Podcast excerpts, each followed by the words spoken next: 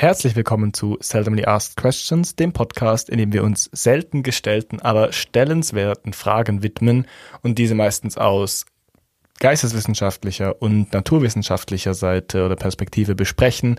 Das, weil Adrian, der hier mit mir im Studio ist, Forscher in der Psychologie ist und ich, Max, bin Forscher in der Philosophie. Heute wollen wir über die Arbeitskultur sprechen, beziehungsweise leben wir um zu arbeiten oder arbeiten wir um zu leben? Aber bevor wir uns der Seldomly Asked Question widmen, besprechen wir immer noch eine Seldomly Asked Unrelated Question, die Adrian sich ausgedacht hat. Schön wieder mit dir im Studio zu sein. Ähm, Max, ich habe eine Frage für dich und zwar, mit welchem World Leader würdest du gerne mal ein Bier trinken, beziehungsweise einen Podcast aufnehmen? Gott. World Leader, was zählt da alles dazu? Ich muss, ich muss immer so Nachstellefragen machen. Ja, also Gute du kannst Worte. doch eine Celebrity nehmen. Dachte so an genau, Michael Sarah. Michael so Sarah an, nicht. an Der ja, führende Politiker, aber Ja. du kannst natürlich auch sonst führende Figuren aus der Gesellschaft nehmen. Darf man auch welche nehmen, die schon tot sind? Das können wir auch, können wir auch erlauben heute. Also mal. ich, alle. Nur ausnahmsweise mal, aber wir machen okay. das mal. okay, nicht, dass mir dann gerade jemand einfallen würde, aber vielleicht würde ich jemanden nehmen, der so überhaupt nicht meine Meinung vertritt oder der so ein ganz anderes Weltbild hat wie Mussolini oder Ich so. wollte gerade Hitler sagen. Nein, nein, ich habe gerade, habe ich das, habe ich das schon mal erzählt, dass eine Freundin, also eine Bekannte von mir, bei Kampf gegen das Pün- Bünzlitum, das ist so ein Spiel wie Cards Against Humanity, nicht wusste, wer Mussolini ist und sie hat hingeschrieben, gleich Hitler von Italien. Mit Edding. Gut. Ja, vielleicht so jemanden, einfach, weil man ein bisschen was lernen würde oder so. Auch für die Geschichte vielleicht. Ich glaube, ich müsste dann noch historisch ein bisschen besser sein. Also ich müsste dann als Historiker arbeiten und dann würde ich, glaube so eine provokante Persönlichkeit nehmen und dann die Biografie nochmal neu schreiben mit Insiderwissen oder so. Ja, gut. Wen ja. würdest du denn nehmen? Ich glaube, mit Obama würde ich schon gerne mal reden. Ah, ich habe vorher auch an Obama gedacht, dachte ich so, das ist so eine Standardantwort, oder? Ja, ist schon ein bisschen Mainstream Er scheint plötzlich so vernünftig nach allem, was passiert ist. Aber es ist schon interessant, man, ich würde ihn schon gerne mal fragen und ihn, von ihm dann eine ehrliche Antwort bekommen, wie das so war, wie er gewisse Sachen gemacht hat. Okay. Ob es so einfach, ob es gewisse Sachen nicht politisch realisierbar waren oder ob er sie von Anfang an nicht geplant hat und einfach nur gesagt hat, um Stimmen zu fangen. Bei, bei den US-amerikanischen Präsidenten fände ich es echt interessant, einfach wie viel Einfluss das die tatsächlich haben. Ich glaube, das würde ich dann, sowas würde ich fragen. Ja. Ich glaube, das könnte man auch Trump fragen, der wäre vielleicht sogar ein bisschen ehrlicher. Müssen würde man sagen, wie viel kannst du eigentlich tatsächlich entscheiden selbst? Ja, ja, da kann ich mir ja gut vorstellen, dass Trump da dir sehr viel ausplaudern würde, wenn du ihn richtig fragst. Ja, also die, die sind ja dann gezwungen, die müssen ja mit dir dann ein Bier trinken. Du kannst, Genau. du darfst nicht nur Sie sind anfragen. an den Tisch gefesselt. Das wäre auch gut gewesen, die Frage. Wen würdest du gerne fragen, ob er mit dir ein Bier trinken will? Und du musst einfach so jemanden nehmen, der interessant ist, aber der vielleicht auch Ja sagt. genau, der auch Ja sagen würde. Für Celebrities wäre Michael Sarah sicher der Letzte, den, mit dem ich ein Bier trinken wollen würde. Ich würde ein, ein Bier mit ihm trinken. Ich glaube, er wäre wahrscheinlich nett und lustig, aber Ah, der hat so den Hut-Style angenommen letztens. ja, Ja, wenn man ihn Oh, googelt, hat er immer so Hüte mit Krempen an. Was soll das? Michael, what happened to you? Vor allem ist er echt alt. Ja, na, ich glaube, ich würde mich ziemlich gut mit ihm verstehen, aber es wäre auch keine besonders so bahnbrechende Unterhaltung oder es würde mich nicht jetzt schockieren, was er so zu erzählen hätte. Aber er hatte sicherlich schon ein paar gute Stories. Also ich glaube, so als Celebrity erlebst du schon viel. Ja, er ist, wenigstens so ein, ein Hollywood-Schauspieler, der so ein Charaktertyp ist und der nur deshalb gecastet wird, so wie Jonah Hill oder so. Das wäre sicher interessanter als jemand, der einfach gut aussieht und deshalb Ja. Schauspieler ist. Genau. Find- Michael Sarah mehr gedisst hier, aber ich, ich hoffe, er kann kein Deutsch.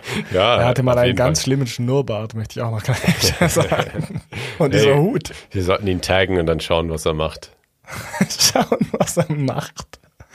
Was denkst du, was steht in Michael Sarahs Macht? Wahrscheinlich nicht besonders viel. Ja, ich weiß nicht. Er würde dir vielleicht einen bösen Brief schreiben. Er hat wahrscheinlich schon so eine Michael Sarah Facebook-Fanpage, wo so 5000 Leute drin sind, die dann einfach uns mit einem Shitstorm übergießen würden. Äh, Ich meine, man kennt ihn ja eigentlich vor allem aus so Jugendfilmen und so. Zum Beispiel ich wollte, gerade, ich wollte gerade noch sagen, er, so Leute, die wegen ihm Charakter gecastet worden sind, aber bei ihm ist es eigentlich, er ist eigentlich gecastet worden, weil er ein Kind war. weil er jetzt noch aussieht wie ein Kind. Ja. Also Juno fand ich eigentlich noch gut, wo es darum um diese ungewollte Schwangerschaft geht. Da spielt er aber eher so einen Nebencharakter, also er spielt den ja. Vater da. Hey, Superbad. Superbad spielt er sehr gut, ja. Aber das sind alles so, sind also Jugendfilme, oder? Ich meine, wird er noch gecastet? Müssen wir jetzt noch weiter darüber reden? ich glaube, vielleicht nur deine Meinung. auch immer tiefer da rein. Ich will nur deine Meinung wissen, ob, ob, du denkst, dass er jetzt noch gecastet wird, worin er älter wird. Jetzt sieht er immer noch aus, als wäre er so 25, aber wenn er dann mal so 50 ist. Ich glaube, er, er wird auf jeden Fall noch Filme machen, aber ich habe jetzt keinen, keinen Mainstream-Film mehr mit ihm gesehen. Aber ich gucke auch sehr, sehr wenige Filme. Also es ist ein bisschen unfair zu sagen, er ist aus der Hollywood-Bühne verschwunden, nur weil ich keinen Film mit ihm gesehen habe in den letzten 15 Jahren. Okay. Ich glaube, Michelle Obama fände ich interessanter als Obama selbst. Einfach weil die auch so ein bisschen im Zentrum stand und auch so von den Medienrummel mitgekriegt hat. Und ich glaube, die hatten eine gute Beziehung. Es wäre einfach interessant, was sie so für einen Einfluss hatte. Ich glaube, ich würde sie das gleiche fragen wie Trump. Sie sind auf jeden Fall, ich glaube, aus ihr würdest du schwieriger äh, was rausbekommen, wie es mal nicht so, wo es mal schwierig war bei den beiden. Ich glaube, die sind extrem gut darin, einfach souverän zu wirken nach außen und vielleicht hatten sie auch mal Streit, aber aber du glaubst glaube, es gar nicht, dass sie so eine gute Beziehung haben? Ich, ich würde, ich glaube auf jeden Fall, dass sie, Fall. dass sie gut genug sind, darin solche Sachen dann nicht sichtbar werden zu lassen. Ich weiß, ich glaube nicht unbedingt, dass sie Streit hatten, aber ich könnte mir vorstellen, dass es welchen gab und niemand davon weiß, weil sie einfach sich sehr gut kontrollieren. Okay, ja, gut, kann auch sein. Aber das ist ja auch eine, ich finde das je nachdem auch eine Fähigkeit oder eine Eigenschaft, die schätzenswert ist. Ja, auf jeden Fall. Sie sind extrem professionell, extrem gut. Ich meine, im Gegensatz zu Trump ist es ja eigentlich krass, wie wenig Privatleben so nach außen getragen wurde oder zumindest Negatives. Sie haben das sehr kontrolliert gemacht. Genau. Michelle hatte zwar so ihre Herzensanliegen, zum Beispiel das besseres Kantinenessen in Highschools und so. Das ist eigentlich sehr cool. Ich glaube, dazu würde ich sie einfach ein bisschen fragen. Aber ich, vielleicht muss man auch gar nichts fragen, vielleicht haben sie auch Fragen. Ja. Meinst du, Wer Michelle sind Sie? Wer sind Sie und was wollen Sie von mir? Warum Security. Muss ich das tun? Hättest du, was denkst du, was hätte Michelle Obama für Fragen an dich, Adrian? Who are you? Ja, ich weiß nicht. Ähm, vielleicht, ich weiß nicht, inwieweit sie sich mit Psychologie befasst hat. Vielleicht, also das ich kann Einzige, mir, was man nicht fragen kann. Ich kann mir gut vorstellen, dass sie Psychologie interessiert ist und mich dann fragen würde zu best bestimmten Themen, die sie so in ihrem Kopf hat. Okay. Ja. Ist dann lustig, dass du gleich so professionell geworden bist. Ja, ich, ich meine, warum würde sie sonst so einen random Typen fragen? Also, was würde sie so einen random Typen fragen? Keine Ahnung. Kennst du mich? das ist so bescheuert. Okay, ich glaube, wir müssen überleiten. Es ist eigentlich ein, ganz guter Punkt, an dem man überleiten kann, weil wir reden über extrem professionelle Menschen, die ihre Arbeit extrem gut gemacht haben, finde ich.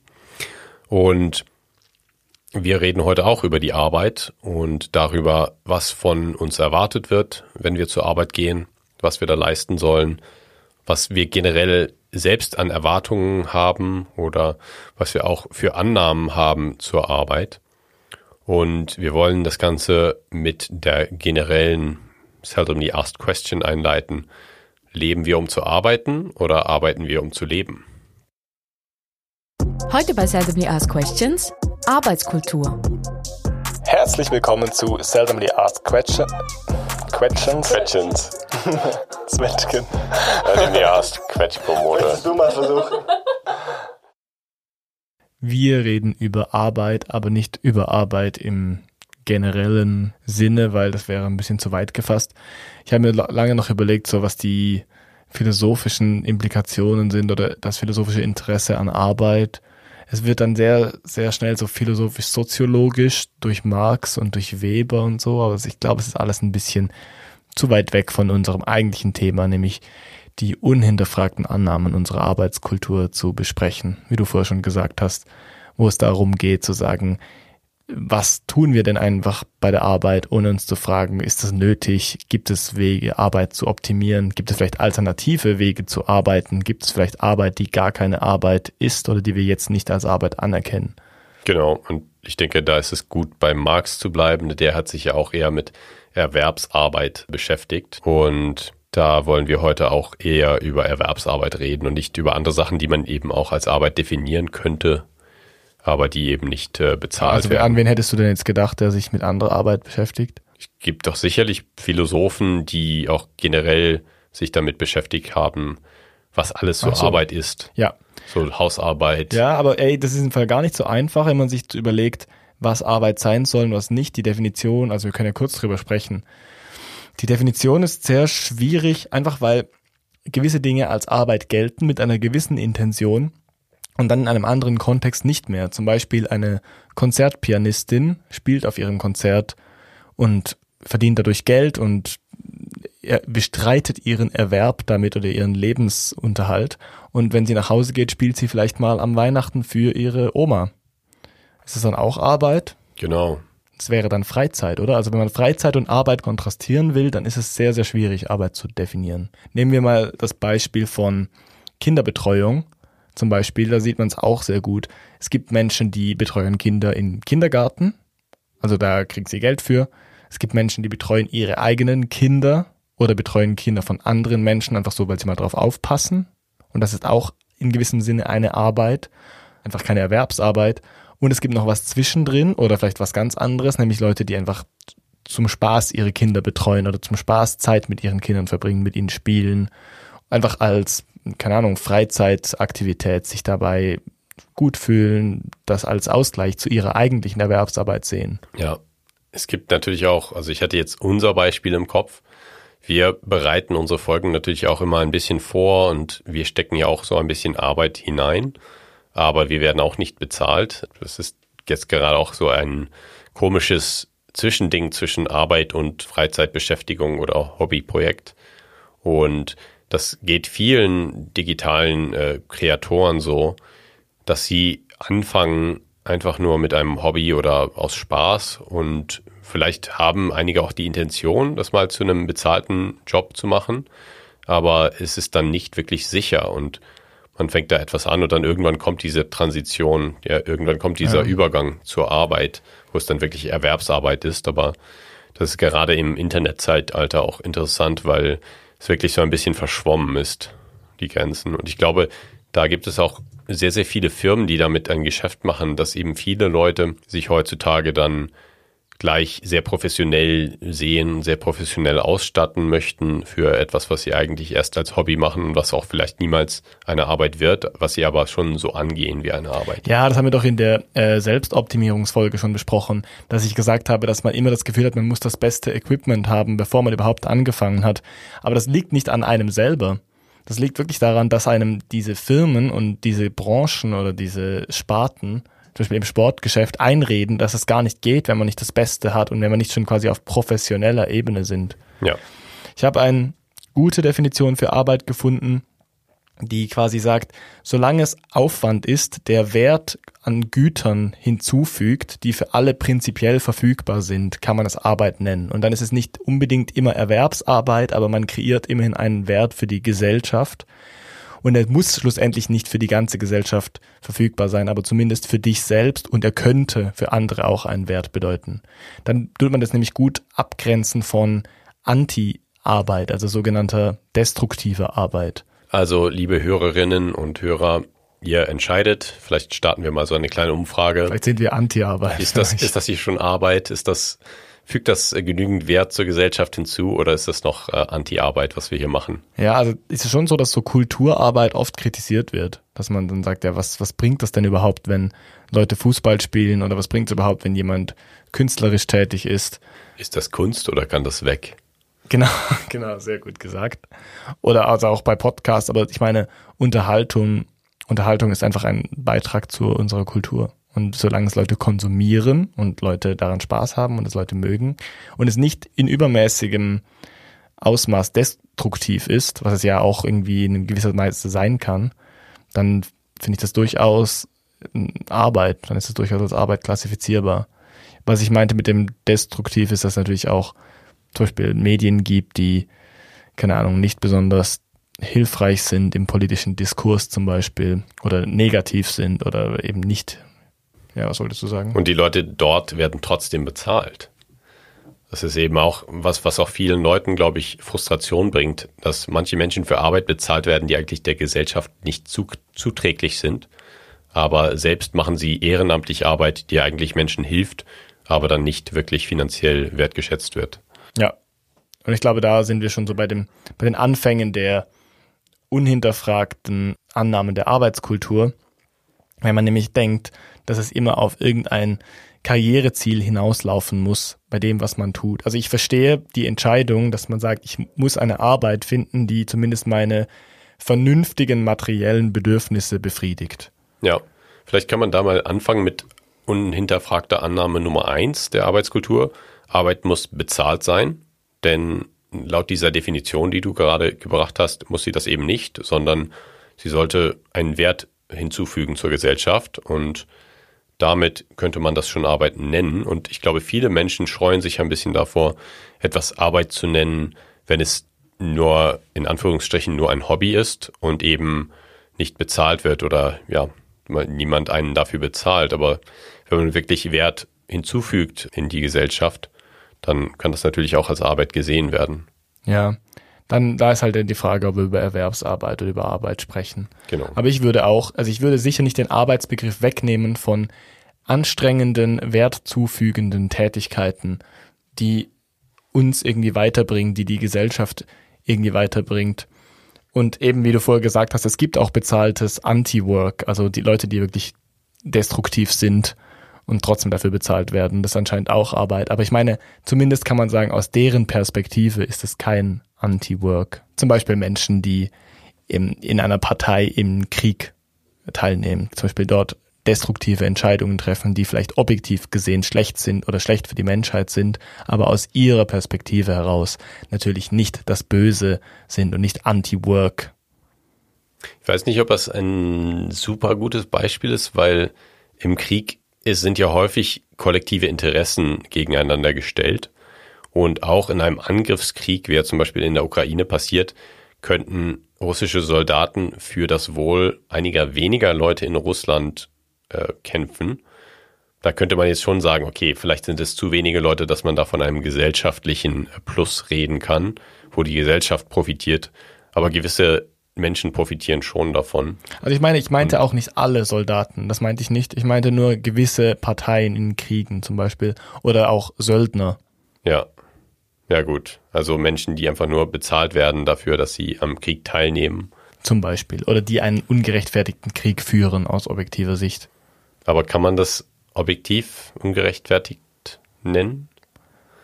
Also ich meine zum Beispiel was gewisse russische Generäle gerade tun, ist sicher nicht produktive Arbeit. Ja, es ist nicht, also gesamtgesellschaftlich gesehen. Es ist nicht gesamtgesellschaftlich gesehen, wenn man die Weltgemeinschaft als Gesellschaft ansieht.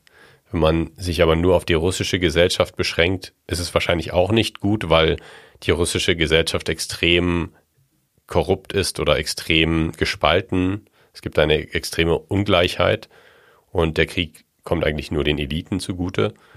Aber wenn es so wäre, dass alle in Russland davon profitieren würden, dann könnte man zumindest sagen, ja, sie sind auf eine sehr, sehr traurige Art und Weise immerhin am Verbessern der, der Stellung der Menschen in Russland beschäftigt. Genau, das, also ich, das war mein Punkt. Also ich, ich glaube, mein, also mein Punkt war, die Menschen, die Anti-Work in Anführungszeichen betreiben oder eben nicht produktive Arbeit betreiben, sehen das aus ihrer eigenen Perspektive nicht so. Oder ihre Gesellschaft oder ihr Betrieb vielleicht auch oder ihr Unternehmen sieht das nicht so. Ja gut, das. Weil sonst würden stimmt. sie es wahrscheinlich nicht tun. Wenn sie sehen würden, dass es für sie selbst destruktiv ist, würden sie es nicht tun. Das hat dann wirklich nichts mehr mit Arbeit zu tun, wenn man sowas. Ja, es könnte ja für sie selbst konstruktiv sein, im Beispiel der Söldner zum Beispiel, die dann persönlich profitieren, gerade in Russland, wo die Gehälter sehr niedrig sind für den Großteil der Bevölkerung, wo dann das Söldnertum eine lukrative Option ist und man sehr, sehr unethische Dinge tut, aber eben sie persönlich profitiert.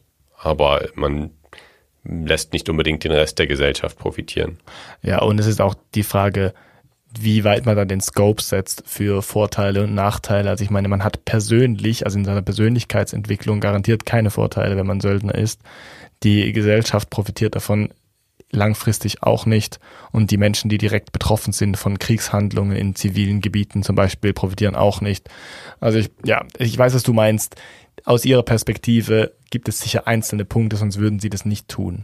Ja, ich denke, das Problem ist eben, dass diese Leute nicht so denken wie du, dass sie zum Beispiel psychologisches Wohlbefinden als eine wichtige Ressource sehen, sondern sie sehen dann nur die finanziellen Ressourcen, wo es vielleicht am ehesten mangelt und dann gesagt wird, okay, das ist das, was ich am, am schnellsten verbessern muss. Und dann denken sie nicht so darüber nach, wie sehr sie eigentlich ihre psychologische Gesundheit ruinieren mit Kriegshandlungen und wahrscheinlich auch nicht nachdenken darüber, was das anderen Menschen antut. Und das ist eben das Problem in so einem Krieg, dass eben Menschen mit völlig unglücklichen Wertvorstellungen oder Zielen dann in diesen Krieg gehen. Also ich möchte jetzt auch nochmal sagen, dass ich absolut gegen den äh, Krieg in der Ukraine bin, der von Russland begonnen wurde. Und das ist eine sehr, sehr tragische Geschichte, die dort passiert. Und das ist eine schwierige Situation, aber vielleicht können wir jetzt mal ein anderes Thema oder ein anderes Beispiel für Anti, ja, Anti-Work. Also das nehmen. Beispiel, stimmt, du hast recht, das Beispiel mit den Soldaten ist schwierig, aber ich wollte halt ein Beispiel finden, wo jemand bezahlt wird dafür. Aber vorher hatten wir auch unbezahlte Beispiele für Arbeit, ja. wie zum Beispiel Hausarbeit oder Kinderbetreuung. Und ein anderes unbezahltes Beispiel für reine destruktive, äh, destruktives Anti-Work wäre halt wirklich, wenn du irgendwo hingehst mit einem Vorschlaghammer und das Haus von jemandem zerstörst zum Beispiel. Genau das Beispiel, du wirst nicht dafür bezahlt, aber man könnte das Gefühl kriegen, dass es als Arbeit gilt, weil es ja für dich anstrengend und mühselig ist und weil du wie ein Ziel im Kopf hast und das dann verwirklichst. Das war übrigens auch die Definition äh, bei Marx, also dass er sagt, Arbeit macht Menschen erst zu Menschen. Das, was uns von Tieren unterscheidet, ist, dass wir arbeiten und ich meine, man könnte dann einwenden, ja, Bienen oder so arbeiten ja auch oder Eichhörnchen. Da hätte ich auch eine Anekdote aus unserem früheren geteilten Arbeitsplatz, nämlich da haben wir eine Zeit lang jeden Tag eine Katze gesehen, die um neun Uhr morgens ungefähr auf die Wiese kam, die da gegenüber lag Stimmt, ja. und jeden Tag Mäuse ge gejagt hat, meistens unerfolgreich. Aber sie war wirklich verdammt tapfer, also halt verdammt hart diszipliniert, am hart am Arbeiten. Ja, also Marx sagt dazu eben, das, was die Arbeit von Menschen ausmacht und als Arbeit klassifiziert ist, dass man vorher eben dieses Bild im Kopf hat und das dann verwirklicht, also dass quasi eine, ein, ein, eine Intention zur Verwirklichung kommt durch die Arbeit. Und das ist natürlich bei Bienen nicht so, die machen einfach irgendwas und das kommt dann halt als Wabe raus, weil sie so genetisch prädisponiert sind. Wo man bei Katzen vielleicht schon fragen könnte, ja, sind Katzengehirne vielleicht unseren schon so ähnlich, dass Katzen vielleicht auch eine Vision haben können, was sie denn erreichen wollen damit? Nach mehr als 2000 Katzenvideos auf Instagram kann ich dir ganz klar sagen, nein. okay, damit ist das abgeschlossen. Es gibt keine zukünftige Folge mehr zu, wie unterscheidet sich unsere Psychologie von denen von Tieren. Das wäre interessant eigentlich. Kannst, hast du was zu, hast du Ahnung von Tierpsychologie? Ja, so ein bisschen. Ich habe mal einen Kurs in Animal Behavior ge genommen. Ah, okay. Das können wir auch mal machen. Gerne. Die zweite unhinterfragte Annahme der Arbeitskultur, die mir jetzt gerade eingefallen ist, weil du schon drüber ähm, gesprochen hast im Zusammenhang mit den Söldnern, dass sie eben vielleicht nicht ihre Gesundheit an oberste Stelle stellen, ist, dass, dass das Stressmanagement nach unserer Arbeitskultur immer beim Individuum selbst liegt. Also dass Arbeit offensichtlich für viele Menschen ein Stressor ist, also ein Faktor, der den Stress erhöht. Und dass aber wir in unserer Kultur annehmen, dass die Stressreduktion oder irgendwie der Stressrelief oder das Stressmanagement bei den Individuen, also bei den Arbeitnehmern liegt. Ich weiß noch nicht, ob wir mal verschiedene Beispiele für Berufe nehmen wollen, wo wir vergleichen könnten, ob diese Annahmen gleichermaßen zutreffen oder vielleicht in gewissen Berufen eher zu hinterfragen sind als in anderen. Ich denke, das ist nämlich bei einigen Sachen, bei einigen Themen, zu denen wir noch kommen werden, sicherlich so, dass man das für einige Berufsgruppen auf jeden Fall hinterfragen kann, aber für andere eben eher schwieriger. Mhm. Und da könnten wir hier schon mal anfangen. Wenn man jetzt zum Beispiel so einen, also so einen Wissenschaftler nimmt wie uns oder jemand, der eben eher physische Arbeit leistet. Ja, zum Beispiel ähm, Pflegefachkräfte oder Menschen, die auf der Baustelle arbeiten. Ich habe selber auch schon auf der Baustelle gearbeitet. Ja. Und es war, war anstrengend. Das hast du sein Praktikum gemacht, oder? Woher weißt du das? Ich glaube, du, ich glaube, du hast einfach Glück gerade mit Raten. Ich kenne diesen Mann nicht. Ich habe einfach gerade so aus dem Nee, Blauen nee, geraten. nee, aber das, wieso, wie kommst du drauf, dass ich mal ein Praktikum gemacht habe? das hast du mal erzählt. Ah, nee, nee. Also es war eigentlich anders. Wir hatten vom Gymnasium die Möglichkeit, ein Praktikum zu machen Ja. oder einen Sprachaufenthalt. Und dann habe ich einfach ganz normal wie sonst jeden Sommer auf der Baustelle gearbeitet und habe einfach bei diesem Mal gesagt, sie sollen mir das als Praktikum ausstellen. Ah, ja, genau. Das, das erinnere ich jetzt auch. Das Du war gut. hattest es schon vorher gemacht. Nee, ich hatte es noch nicht gemacht, aber ich hatte dann einfach, ich habe dann einfach wie normal immer auf der Baustelle im so in den Sommerferien gearbeitet und sie haben mir dann einfach das eine Mal ein Praktikumszeugnis gegeben und haben so ein bisschen aufgeplustert, was ich gemacht habe. Dabei habe ich einfach oft so auf dem Gerüst einfach so Sachen an die Wand geschraubt und so. Ja, das, das meinte ich. Also du hattest vorher schon mal auf der Baustelle gearbeitet, aber eben da nur, in Anführungsstrichen, Ja. nur für Entlohnung finanzieller Natur. Also ich wurde ganz normal bezahlt, aber sie haben es einfach als Praktikum ausge, Ja. Ausgehandelt. Das Geile war, dort, also jetzt, wenn wir zurück zum Stressmanagement kommen mit diesen Beispielen, dort finde ich, ist das Individuum noch am wenigsten verantwortlich für sein Stressmanagement, weil zum Beispiel Pausen klar geregelt sind. Das ist das richtig nice, also, also zumindest aus meiner Erfahrung auf den Baustellen, wo ich war, um 9 Uhr ist Pause und um 12 Uhr ist Pause oder wann halt immer Pause abgemacht war, aber das ist einfach fix so. Dann lässt, lassen alle alles stehen und liegen, treffen sich im Pausenraum, essen zusammen und gehen dann wieder arbeiten. Und es ist nicht so, dass man irgendwie halt noch länger arbeitet, außer es ist jetzt wirklich dringend, aber die Kultur ist schon normalerweise so, dass man halt echt Pause macht und dann nichts anderes denkt. Ja. Wenn ich jetzt an Stressmanagement denke, ist es bei mir im Kopf schon so, dass ich denke, es könnte auch auf der Baustelle Menschen geben, die da gestresst werden, auf ihr, aufgrund ihrer Persönlichkeitsstruktur oder bestimmter Faktoren, vielleicht auch aufgrund von sozialen Faktoren wie Mobbing oder sowas. Und das könnte man sicherlich verbinden mit der Arbeitsumgebung in der Wissenschaft, wo man an der Uni arbeitet oder eben im Pflegeberuf, wo man mit Kollegen arbeitet und wo man auch potenzielle Stressoren hat und es geben Menschen geben kann, die resilienter mit diesen Stressoren umgehen und eben weniger gestresst sind und dann andere Menschen, die etwas verwundbarer sind und eben mehr unter diesen Stressoren leiden. Ich glaube, umso mehr, umso körperlicher du arbeitest, desto eher wird von deinem Arbeitgeber anerkannt, dass du gestresst bist oder ab und zu mal Pause brauchst oder ab und zu mal irgendwie Erholung brauchst, weil die natürlich wissen, es passieren Unfälle, wenn die Leute gestresst sind oder wenn sie eben nicht erholt sind, auch körperlich nicht erholt sind. Ja. Und deshalb, glaube ich, sind diese Pausen dort so sehr festgelegt. Zum Beispiel in einem Pflegeberuf ist schon schwieriger. Du kannst nicht alles stehen und liegen lassen, wenn du Patienten hast oder wenn, wenn es Notfälle gibt. Ja, Und ich denke, da übernimmt der Arbeitgeber schon ein bisschen weniger Verantwortung. Also das sieht man ja, gerade an der. Überlastung von Menschen in Pflegeberufen, also Genau. Pflegefachkräfte. das stimmt. Das kann vielleicht, also ich wäre mal interessiert an Zahlen, ob es in zum Beispiel Bauberufen weniger Depressionen gibt oder weniger psychische Probleme in dieser Richtung, weniger stressbedingte Krankheiten. Aber ich denke auch, prinzipiell könnte es auch jemanden geben, der eine Angst vor etwas hat, der dann eben gestresst wird dadurch, dass er dem gefürchteten Objekt ausgesetzt ist auf der Arbeit. Ja, also es gibt auf den, in der Baustellenberufen sicher viel Mobbing. So wie ich das in Erinnerung habe. Also nicht, dass ich selbst gemobbt wurde, für das war ich zu wenig lang auf den Baustellen und ich war auch immer temporär angestellt. Aber ähm, ist natürlich so, dass dort viele Menschen mit an unterschiedlichen kulturellen Hintergründen aufeinander treffen und verschiedene Ethnien und dass das oft zu Reibung führt Ja, und dass auch manchmal das Bildungsniveau halt nicht besonders hoch ist und dass Menschen nicht besonders offen sind für andere Kulturen. ja, Also das ist zumindest die Erfahrung, die ich schon gemacht habe. Ich habe in einer Studie gesehen, dass Remote Work, also Arbeit von zu Hause, sich positiv auf Mobbing am Arbeitsplatz auswirkt. ja.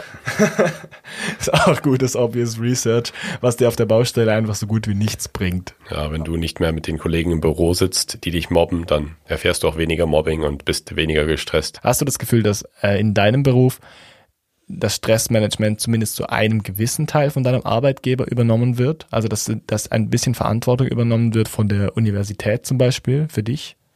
Ich habe schon, ja, manchmal, also jetzt zu Beginn des Sommers gab es so eine Rundmail mit Regeln bei Hitze. Da gibt es so einen besonderen Hitzeplan. Da steht dann ja 28 bis 30 Grad äh, machen wir dies, 30 bis 32 Grad machen wir das Was und machen so weiter. Sie bei 30 bis 32 Grad? Also nicht, nicht viel. Ich glaube, es wird wir- wirklich erst nicht viel. es, ab so 35 30 Grad. bis 32 Grad machen wir nicht viel. Ja, also ab, ab 35 Grad war es dann so, okay, da könnte man dann wirklich von einer Erleichterung reden. Ansonsten waren es so Sachen, die ein bisschen offensichtlich waren, wie ja, wir machen vielleicht die Rollläden zu oder lüften morgens. Und Adrian kriegt hitzefrei. ja, Das ist, hattest du schon mal hitzefrei in der Schule früher? in der Schule ja Ich hatte es auch einmal und dann wurde es abgeschafft. ein oder zweimal. Genau, es ist dann immer so direkt danach abgeschafft worden, weil man gemerkt hat, nein, das geht nicht. Denkst du, das ist eine universelle Kindheitserfahrung? Dass, Wahrscheinlich. dass man einmal hitzefrei hat und dann wird es abgeschafft. Teilt es gerne mit uns, liebe Hörerinnen und Hörer. Nicole schüttelt den Kopf. gespannt. Nicole hatte ständig hitzefrei. Jeden Tag. Nie, sagt sie. Nie. Wird das dann auch so umgesetzt von deinem direkten Vorgesetzten oder? Das ist eben das Ding. Also da gibt es Politik und Regeln oder Regulierungen und die müssen dann natürlich auch erstmal umgesetzt werden am Arbeitsplatz. Und da habe ich jetzt das Gefühl, dass es eher nicht passiert, dass da nicht so viel Aufmerksamkeit geschenkt wird. Es gibt natürlich immer die persönliche Komponente. Wenn ich jetzt zusammenbrechen würde im Büro und mein Chef das sehen würde, dann wäre ich schon nicht überrascht, wenn er sagen würde, hey, du siehst nicht gut aus, geh mal zum Arzt und mach vielleicht heute nichts mehr. Aber es ist natürlich schon eine kulturelle Sache.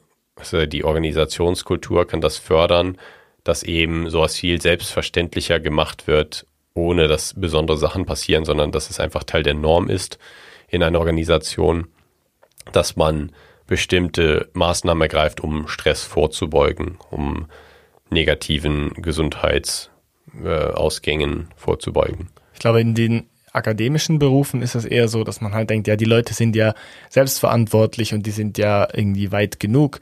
Die können das bestimmt selber regeln und die sind gut informiert.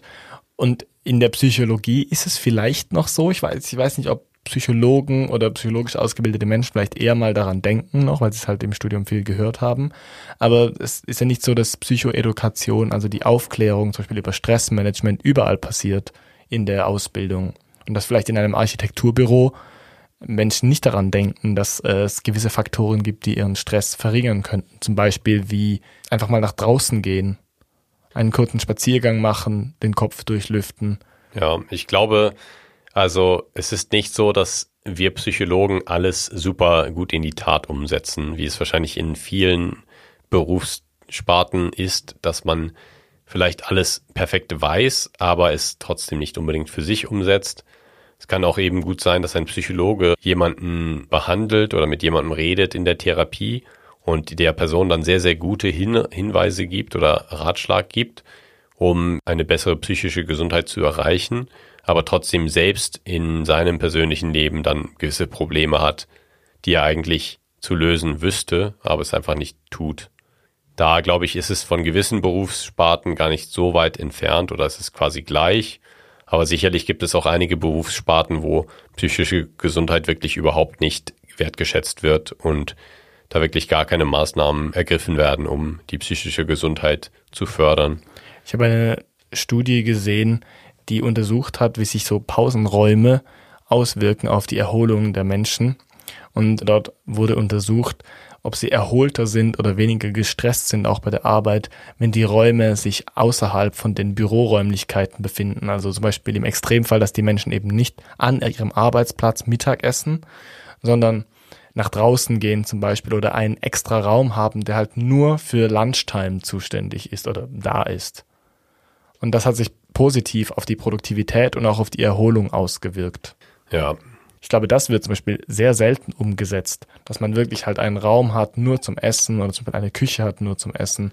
Ich habe es Genau. zumindest an der Uni jetzt eher selten gesehen. Je nachdem gibt es halt eine Mensa. Ja, ich glaube, Mensen sind schon wahrscheinlich ganz gut. Also bei mir ist es nicht so, dass ich am Campus arbeite. Ich arbeite etwas weit ab vom Schuss. Aber ich habe Kollegen, die am Hauptgebäude der Uni arbeiten und die arbeiten dann in einem Teil des Gebäudes oder einem Gebäude, wo nur Büroräume oder Labore sind. Und dann gehen sie zur Pause in die Mensa, was dann ein anderer Gebäudeteil oder ein anderes Gebäude ist. Und da ist es dann schon sehr gut räumlich getrennt. Da ist man dann natürlich immer noch auf der Arbeit. Und idealerweise, also ich habe mal an einer Studie mitgewirkt, wo Menschen in London aus dem Business District von London dann in der Mittagspause so einen Ausflug unternommen haben zu so einer Riesenrutsche im, ich glaube, im Olympiapark in London. Da sind sie diese ganz lange Riesenrutsche runtergerutscht und dann haben meine Kollegen gemessen, wie sie vorher und nachher ihre Stimmung beurteilt haben. Ja. Und ich habe dann äh, mitgewirkt bei der Analyse von den Daten. Aber ich war dann eben an diesem Report beteiligt, den wir da geschrieben haben darüber. Und da gab es eben auch dann einen positiven Effekt auf die Stimmung der, der Angestellten, die dann gesagt haben, auch ja, das war sehr cool, hat ja. Spaß gemacht und es, da ist dann auch ersichtlich geworden, es ist schon gut, wenn man einfach mal wegkommt von der Arbeit und etwas Besonderes macht. Ich habe auch eine andere Studie aus den USA gesehen, die gezeigt hat, dass es von Vorteil ist, wenn man zum Beispiel gemeinsam Pausen macht. Also wenn nicht jeder für sich Pause macht, sondern wenn alle zusammen sich hinsetzen und über was anderes reden als die Arbeit. Und es hat erstens Teambuilding-Effekte, also dass die Menschen dann besser zusammenarbeiten. Also freundliche Mails schreiben zum Beispiel oder in Teams besser arbeiten. Und es hat auch wieder so Stress-Relief-Effekte. Natürlich auch, weil man sozial ganz anders beansprucht ist, also wenn man arbeitet alleine an seinem Tisch. Es ist auch so, dass Pausen, die irgendwie so physische Aktivität beinhalten, zum Beispiel, dass man mal eine Treppe hochläuft oder irgendwo hingeht, gemeinsam schon einen enormen Vorteil bringen. Und ich finde es eigentlich schade, dass das ebenso unhinterfragt beim Individuum liegt, dieses Stressmanagement, dass man nicht als Arbeitgeber interveniert und sagt, wir haben gesehen, was Vorteile hat und wir implementieren das. Zum Beispiel, wir essen alle zusammen Punkt eins und zwar machen wir vorher noch einen kurzen Spaziergang oder jeder hat zum Beispiel statt Raucherpausen, die ja so öffentlich akzeptiert sind, hat auch das Recht drauf, mal fünf Minuten, zehn Minuten Spaziergang zu machen. Ja. Ja, also ich glaube, es ist immer ein bisschen schwierig, wenn man dann Leuten vorschreibt, was sie zu tun haben, aber auf jeden Fall bin ich da bei dir, dass es gut wäre, einfach Pausen zu erlauben für irgendwas. Nicht nur das sozial akzeptierte Rauchen oder sonst was, Kaffee trinken, sondern dass man auch, wenn man jetzt sagt, ich möchte mich mal kurz zehn Minuten hinlegen, dass man das auch können sollte. Ja. Ich glaube, da ist es in Japan schon um einiges fortgeschrittener. Ich glaube, dort ist es schon so, dass so Nickerchen auch viel positiver gesehen werden, auch als etwas Produktives oder etwas, was einfach mal nötig ist. Und dann schläft man da einfach mal am Arbeitsplatz und das ist dann auch okay. Jetzt, wo du Japan erwähnst, fällt mir schon das nächste ein. Perfekte Überleitung. Ja, Adrian hat ins Dokument von, unserem, von unserer Vorbereitung geschrieben, nicht nur so 0815 Themen wie die 40, 35 Stunden Woche oder 4 Tage Woche. Aber ich glaube, wir müssen trotzdem drüber reden. Es ist auch eine unhinterfragte Annahme, zumindest in der westlichen Welt, dass man 40 oder 45 oder 42 Stunden die Woche arbeitet. Dabei gab es eigentlich schon viele Versuche, die gezeigt haben, dass Wochen, die kürzer sind, zum Beispiel die Versuche zur Vier-Tage-Woche in Island oder auch in Japan, eben deshalb die Überleitung, gezeigt haben, dass die Menschen zumindest gleich produktiv sind, wenn nicht sogar produktiver. Ja, das ist schon krass, weil ich denke dabei nur an Lateinamerika zum Beispiel, wo sogar längere Arbeitszeiten noch gewöhnlich sind, also wo Leute häufig 50 Stunden die Woche arbeiten, was ich als extrem hart empfinde. Und ich finde es eigentlich gut, wenn da Forschung rauskommt, die zeigt, dass es eben nicht die Produktivität steigert, sondern eigentlich nur der Gesundheit schadet, ja. wenn man so viel mehr arbeitet. Aber es kommt wie immer extrem auf den Sektor an. Genau. Wir müssen wieder unsere drei Beispiele nehmen. Die Pflegefachkräfte sind sowieso schon so am Limit und es gibt sowieso schon so wenige. Da wäre es für den Arbeitsmarkt sicher nicht hilfreich, das jetzt zu verkürzen. Andererseits ist es aber so, dass gerade für Pflegefachkräfte, die so überlastet sind und die auch emotionale Arbeit an Patienten zum Beispiel leisten, ja. ein Tag weniger in der Woche sicher hilfreich wäre und genau. zu allgemeinen Produktivität und Stimmung beitragen würde. Man muss natürlich auch mal so denken über Produktivität, nicht so jetzt pro Woche, wie viele äh, Patienten werden dann behandelt oder pro Monat, sondern wenn jemand dann zehn Jahre vorher in Rente gehen muss, weil er oder sie einfach berufsunfähig ist, dann ist das ja auch eine Schmälerung der Produktivität. Dann schadet das auch der Wirtschaft und man sollte da auch einfach ein bisschen nachhaltiger denken. Absolut, ich. ja. Aber das, das ist eben das Problem. Dich als Unternehmen interessiert das je nachdem gar nicht, weil du kannst halt einfach jemand anderes einstellen und nach neu einstellen. Ja, vielleicht würde das das Unternehmen schon interessieren, wenn das Unternehmen selbst eine Person wäre. Aber die Leute, die das Unternehmen führen, die dann vielleicht fünf oder zehn Jahre nur dort sind und dann auch weggehen können, wenn es eben nicht mehr so gut klappt, die interessiert es nicht unbedingt, weil die auf kurzfristigere ähm, Zahlen äh, interessiert, äh, fokussiert sind. Ja, also dieser Versuch in Japan war von Microsoft, die dort eine eine Firma hat oder eine Stelle und die haben dort versucht, die Vier-Tage-Woche durchzuführen. Das heißt aber nicht, dass man dann 100 Prozent arbeitet in vier Tagen, also einfach dort neun Stunden arbeitet pro Tag zum Beispiel, sondern wirklich 35 Stunden die Woche arbeitet, je nachdem halt auch auf die fünf Tage verteilt. Ja. Und man hat, ähm, das hat sich dort gezeigt, dass die Menschen produktiver sind und auch glücklicher und weniger gestresst. Bei Japan kann ich mir halt immer vorstellen, dass es auch was mit dem mit der japanischen Kultur generell zu tun hat, mit dieser kollektivistischen Kultur, die in Japan vorherrscht. Das heißt, dass es sehr selten nur ums Individuum geht, sondern dass Menschen oft den ganzen Staat im Kopf haben und die Gesellschaft im Kopf haben und eben diesen Nutzen erbringen möchten. Aber ich persönlich sehe bei mir auch häufig, dass für mich die 40-Stunden-Woche eigentlich zu lang ist, denn ich kann mich nicht acht Stunden pro Tag komplett konzentrieren und auf meinem kognitiven Maximum arbeiten. Es geht einfach nicht. Also ich merke immer vor der Mittagspause eine gewisse Abnahme der geistigen Leistungsfähigkeit und dann auch einige Stunden nach der Mittagspause ein bisschen Abnahme. Und ich denke da schon, ich könnte wahrscheinlich genauso produktiv sein, wenn ich dann etwas früher gehen würde und sagen würde, okay, dann versuche ich mich nicht irgendwie über die Zeit zu zwingen mit irgendwelchen einfachen ja. Aufgaben, die ich sonst in zwei Minuten äh, erledigen würde und dann in 20 Minuten mache, sondern da sage ich dann einfach, okay, ich gehe dann nach Hause und dann ist gut. Und für mich als Wissenschaftler ist das natürlich möglich, so über die Arbeit nachzudenken. Wenn man Konzentrationsarbeit leistet, die eigentlich primär im Fokus steht. Ja. Es ist natürlich so, ich meine, es ist einfach psychologisch und biologisch auch unmöglich, sich länger als anderthalb, zwei Stunden richtig zu konzentrieren. Dann macht man wieder mal so E-Mail-Arbeit und so ein bisschen ja. kognitiv weniger anspruchsvolle Arbeit. Aber es ist eigentlich eine Zumutung, so lange in, am gleichen Ort zu sitzen, sich nicht zu bewegen und einfach voll leistungsfähig zu sein. Genau. In der Baustelle würde ich sogar fast sagen, dass es ähnlich ist, denn auch da kann man nicht acht Stunden komplett Hochleistung bringen, sondern da muss man sich das auch ein bisschen einteilen oder da wird die Arbeit vielleicht so auch eingeteilt, dass man nicht immer 100 Prozent geben muss.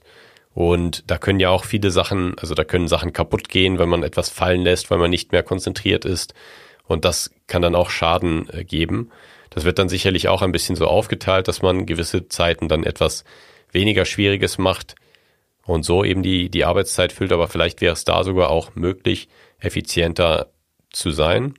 stell mir das so vor, dass es dann in den Pflegeberufen wahrscheinlich am schwierigsten wäre, wo man wirklich dann einfach für den Patienten oder die Patientin da sein muss und da dann einfach, ja, das schon wichtig ist. Also wenn wir jetzt mal annehmen, dass man als Pflegekraft nicht einfach Kollegen hätte, die dann die Schicht übernehmen, sondern dass man entweder sechs Stunden da ist für die Patientin oder acht Stunden, dann wäre das natürlich schon kritisch. Ja, also es gibt generell Sektoren, wo das nicht möglich ist. Auch, ich habe es vorher schon im Pre-Talk mal erzählt, dass ich mal an einen so einen Fließbandjob hatte in den Sommerferien und dort so Autoteile von einem Fließband genommen habe, die so ganz langsam rausgerollt sind, so jede Minute. Man konnte immer schön dazwischen warten. Also es war extrem anstrengend natürlich, aber ich meine, ich bin dort nicht produktiver in vier Tagen, als ich es in fünf bin. Natürlich ja. arbeite ich diesen Tag einfach, nehme ich noch mehr Teile vom Fließband und es ist natürlich nervlich zerrüttend und auch wirklich anstrengend und äh, also stresstechnisch bestimmt nicht gut, aber es ist offensichtlich, dass Menschen, die dort 42 Stunden die Woche arbeiten, produktiver sind als die, die 35 Stunden die Woche arbeiten. Ja. Da kommen wir nämlich zur Technik, weil die natürlich von dieser Maschine, die dort ist, abhängig sind. Genau. Wenn man jetzt allerdings die Maschine so einstellen könnte, dass sie dann statt jede Minute alle 30 Sekunden ein Teil aufs Fließband wirft. Dann würden die das machen und sagen, du musst trotzdem fünf Tage die Woche genau. arbeiten. Das ist eben das, das Problem. Aber theoretisch wäre es schon möglich, dass man die Produktivität beibehält bei geringerer Arbeitszeit und einfach mehr Einsatz. Ja, das finde ich eigentlich einen geschichtlich interessanten Fakt, der dann auch von Weber und von anderen äh, Soziologen aufgegriffen wurde. Maschinen in Fabriken zum Beispiel, Ja. die wurden natürlich auch dazu eingesetzt, Arbeiter zu kontrollieren.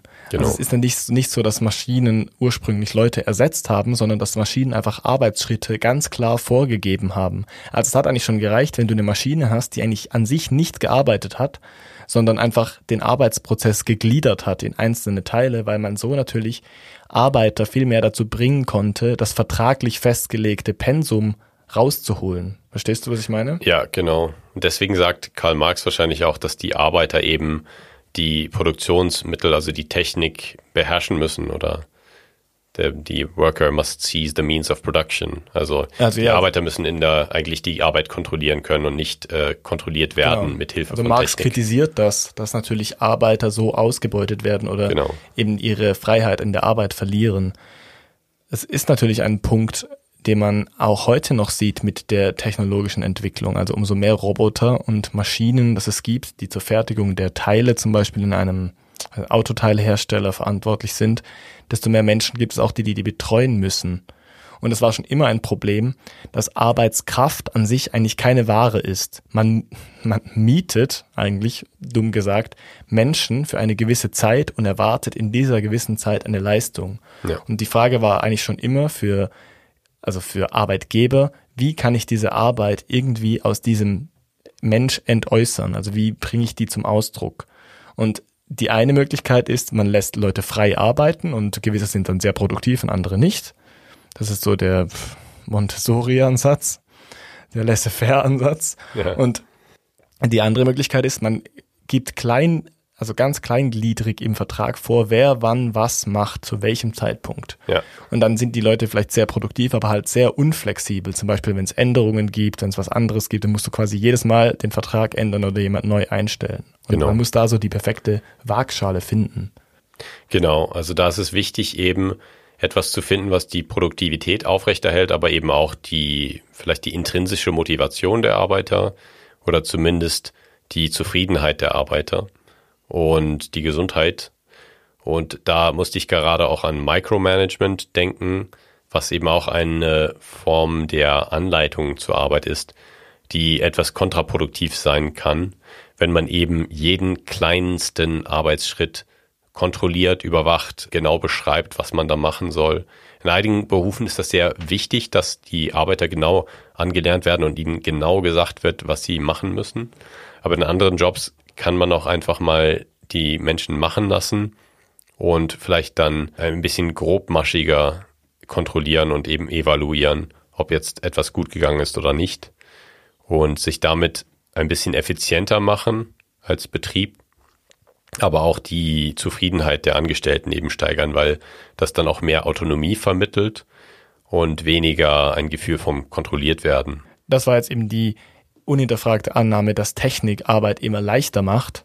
Das ist natürlich nicht so. Technik ist auch ein Mittel, um Arbeit zu verändern, die Arbeitsorganisation auch verwendet, um Arbeitskultur zu verändern. Genau. Und was du mit dem Micromanaging angesprochen hast, ist eher eine unhinterfragte Kultur der Hierarchien, oder? Genau, das gibt es natürlich auch, dass man die Hierarchie bei der Arbeit nicht hinterfragt. Und ich denke, ja, Technik kann die Arbeit leichter oder schwerer machen, beziehungsweise produktiver oder weniger produktiv. Und genauso kann eine Hierarchiestruktur in einer Organisation die Arbeit produktiver oder weniger produktiv machen, weil man mit psychologischen Faktoren wie intrinsischer Motivation zum Beispiel auch die Menschen motivieren kann, mehr zu leisten von sich aus.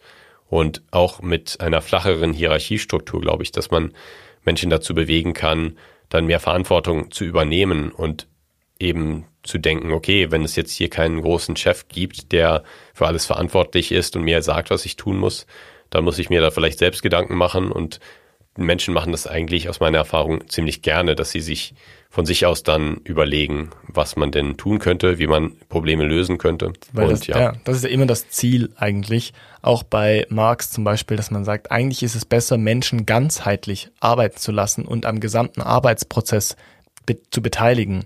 Die große Kritik war damals ja eigentlich am Taylorismus, also an dieser Fließbandarbeit und dieser Aufteilung in ganz kleine Arbeitsschritte, so dass jeder eigentlich einen kleinen Teil macht, der für ihn nicht verständlich ist und dass zum Beispiel Menschen einfach nur Stecknadelköpfe herstellen und gar nicht wissen, was da für ein Produkt rauskommt oder sie sind einfach nicht daran beteiligt. Und das macht, versucht man in moderner Arbeitsorganisation auch wieder zu ändern, dass man Menschen erklärt, warum sie ihren Teil zu was beitragen. Genau. Das kann schon sehr helfen, eben an dieser sogenannten intrinsischen Motivation, wo es eben darum geht, dass die Menschen von sich aus etwas gerne machen und nicht, weil man ihnen was dafür gibt. Genau. Also die Menschen haben auch Bedürfnisse dazu zu gehören als Teil, als wichtiger Teil einer Organisation und auch haben ein Bedürfnis für Bedeutung in ihrem Leben, was auch dann eher gestillt wird, wenn man eben weiß, dass man da etwas Wichtiges tut und was man da genau tut. Und ja, es gibt da eben Studien dazu, die eben den Führungsstil zum Beispiel untersucht haben und eben gezeigt haben, dass das auch die intrinsische Motivation erhöht, wenn man Führungsstile nimmt, die eben eher die Autonomie fördern oder eben nicht so hierarchisch sind. Und dazu gehört natürlich auch das Micromanaging, was eben auch erforscht wurde und eben wo auch gezeigt wurde, dass wenn da zu viel, wenn die Autonomie da zu sehr unterlaufen wird und zu, zu viel Micromanagement betrieben wird, dass dann eben auch die Stimmung in der Belegschaft äh, schlechter wird, dass Kreativität und Produktivität leiden und dass es eine erhöhte Mitarbeiterfluktuation gibt in der Organisation. Ich meine, nochmal zurück zu unserer ursprünglichen SAQ. Leben wir, um zu arbeiten oder arbeiten wir, um zu leben? Ich möchte noch kurz was erklären dazu geschichtlich. Was da natürlich reinfließt, ist unsere moderne Arbeitsmoral, die im Wesentlichen zurückzuführen ist auf die protestantischen Arbeitsvorstellungen. Und das hat Max Weber, mein Namensvetter, auch sehr gut dargelegt, wo er sagt, es ist eine unendlich lästige und gesamtheitliche Reglementierung des Le der Lebensführung, die damit eigentlich proklamiert wurde. Es war so, dass der Calvinismus, der die protestantische Lebensführung extrem geprägt hat, sich in wirtschaftlich entwickelten Ländern plötzlich sehr ausgebreitet hat. Also es war in Genf so, es war in Großbritannien so, es war aber auch in Neuengland so. Und das hat dazu geführt, dass diese Länder, also Neuengland meine ich die USA, aber damals war es noch Neuengland, besonders diese protestantische Lebensführung verinnerlicht haben, wo es eben darum geht, man lebt nur für die Arbeit und Zeit ist Geld. Also es wurde dann von Benjamin Franklin geprägt, aber das hat man vorher schon festgestellt, also durch Jean Calvin im 16. und 17. Jahrhundert, der gesagt hat, wir leben eigentlich nur, um produktiv zu sein und jede Minute, in der du nicht arbeitest, ist verschwendet. Das ging auch auf den Gedanken zurück, dass man da dort in diesem protestantischen Glauben gesagt hat, Gott hat dich entweder auserwählt oder nicht und du kannst nichts daran ändern. Und das hat aber nicht dazu geführt, dass die Menschen nichts tun und denken, ja gut, dann werde ich es herausfinden, sondern sie haben eher gedacht, ich muss jetzt richtig arbeiten, dass man sieht, dass ich auserwählt bin, dass ich ja. zu den Auserwählten gehöre. Ja. Und eben dann fragen wir halt, leben wir um zu arbeiten oder arbeiten wir um zu leben? Und die äh, Protestanten würden sicher zu beidem zustimmen. Ja, ich denke auch, es ist schwierig. Man muss das schauen, wie man das framet, weil ich denke, wir arbeiten, um zu leben, denn das Leben ist im Mittelpunkt. Das ist das, was uns wichtig ist.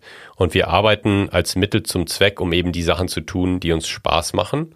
Und arbeiten tun wir meist, um Geld zu verdienen. Und mit diesem Geld kaufen wir uns dann Sachen, die uns Spaß machen, die uns das Gefühl geben, dass wir unser Leben richtig ausleben und Spaß haben. Andererseits könnte man natürlich auch sagen, Arbeit ist ein riesiger Teil vom Leben und die Arbeit sollte auch äh, eigentlich das Leben sein oder es ist so ein großer Teil des Lebens, dass die Arbeit an sich auch Spaß machen sollte oder Absolut, etwas Erfüllendes ja. sein sollte. Das finde ich eben auch. Und da sind wir wieder beim Anfang. Es muss ja nicht nur Erwerbsarbeit sein, sondern einfach, wir leben und sind produktiv und tun etwas, was uns Spaß macht, was uns in, wozu wir intrinsisch motiviert sind. Und das ist vielleicht die unhinterfragteste Annahme in der Arbeitskultur. Was wollen wir eigentlich von Arbeit? Und wir haben am Anfang darüber geredet, es geht um Geld oder es geht um Status oder es geht um Macht. Und das sind so ein bisschen die schlechten Kriterien, dass man sagt, ich möchte vielleicht berühmt werden, ich möchte Anerkennung, ich möchte mehr als nur vernünftige materielle Bedürfnisse befriedigen und ich möchte bewundert werden von Leuten, die ich wahrscheinlich sogar nicht cool finde. Und ich glaube, das mal zu hinterfragen hat am meisten Wert.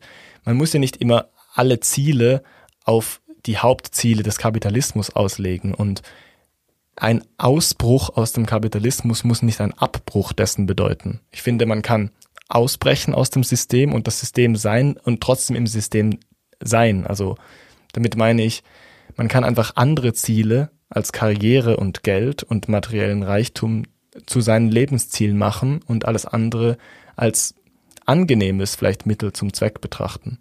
Und ein cooles Ziel vom Leben kann auch einfach sein, gesund oder vernünftig und freund und besonders freundlich zu sein. Genau, einfach einen erfüllten, ein erfülltes Arbeitsleben zu haben, das einen gesund und äh, glücklich hält. Ich glaube, das wird eine der wenigen Folgen, die wir mal mit einer ganz eindeutigen Antwort abschließen können auf unsere seldomly asked question. Ich würde nämlich sagen, leben wir um zu arbeiten oder arbeiten wir um zu leben? Die Antwort ist ganz eindeutig ja. Wie immer. Ich meine, wenn man unsere Arbeit schätzt, die wir hier leisten, es ist zwar keine Erwerbsarbeit, aber umso mehr sind wir abhängig von euren Likes und euren Follows. Und wenn ihr es noch nicht getan habt, weil wir wissen, dass ihr es noch nicht getan habt, uns hören mehr Leute als uns geliked haben, dann geht jetzt auf Spotify oder Apple Podcast und gebt uns eine Sternebewertung und ein Follow und das ist uns Motivation genug, um unsere intrinsische Motivation aufrechtzuerhalten, den Podcast weiterzuführen. Das Eigentlich nicht die Definition von ja, Das ist genug Motivation. extrinsische Motivation, um mir einzureden, dass ich intrinsische Motivation habe, in diesem heißen Aufnahmestudio zu sitzen. Genau. Ja, es war ein bisschen zu heiß heute.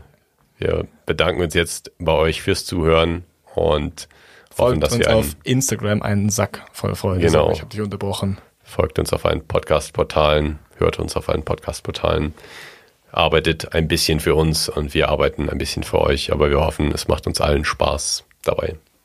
Uns auf jeden Fall. Danke und bis zum nächsten Mal. Bis nächste Woche. Das war Seldomly Asked Questions, produziert durch Freely Media. Artwork Christoph Heffelfinger.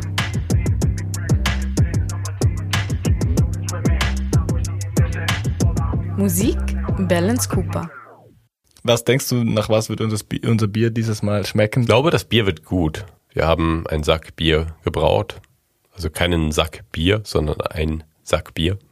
Ja. Wir, wir können einen Sack Bier daraus machen. Unser letztes Bier bekam das Prädikat I had worse. Das war gut. ja. Ich glaube, wir können es wieder, wir können diesen hohen Qualitätsstandard wieder erreichen. I've had worse. Das fand ich sehr gut. Ja. Um, hat er gesagt, da, damit das könnte man in Genf einfach so verkaufen als so Qualitätsbier. Genau. Und es war wirklich nicht gut.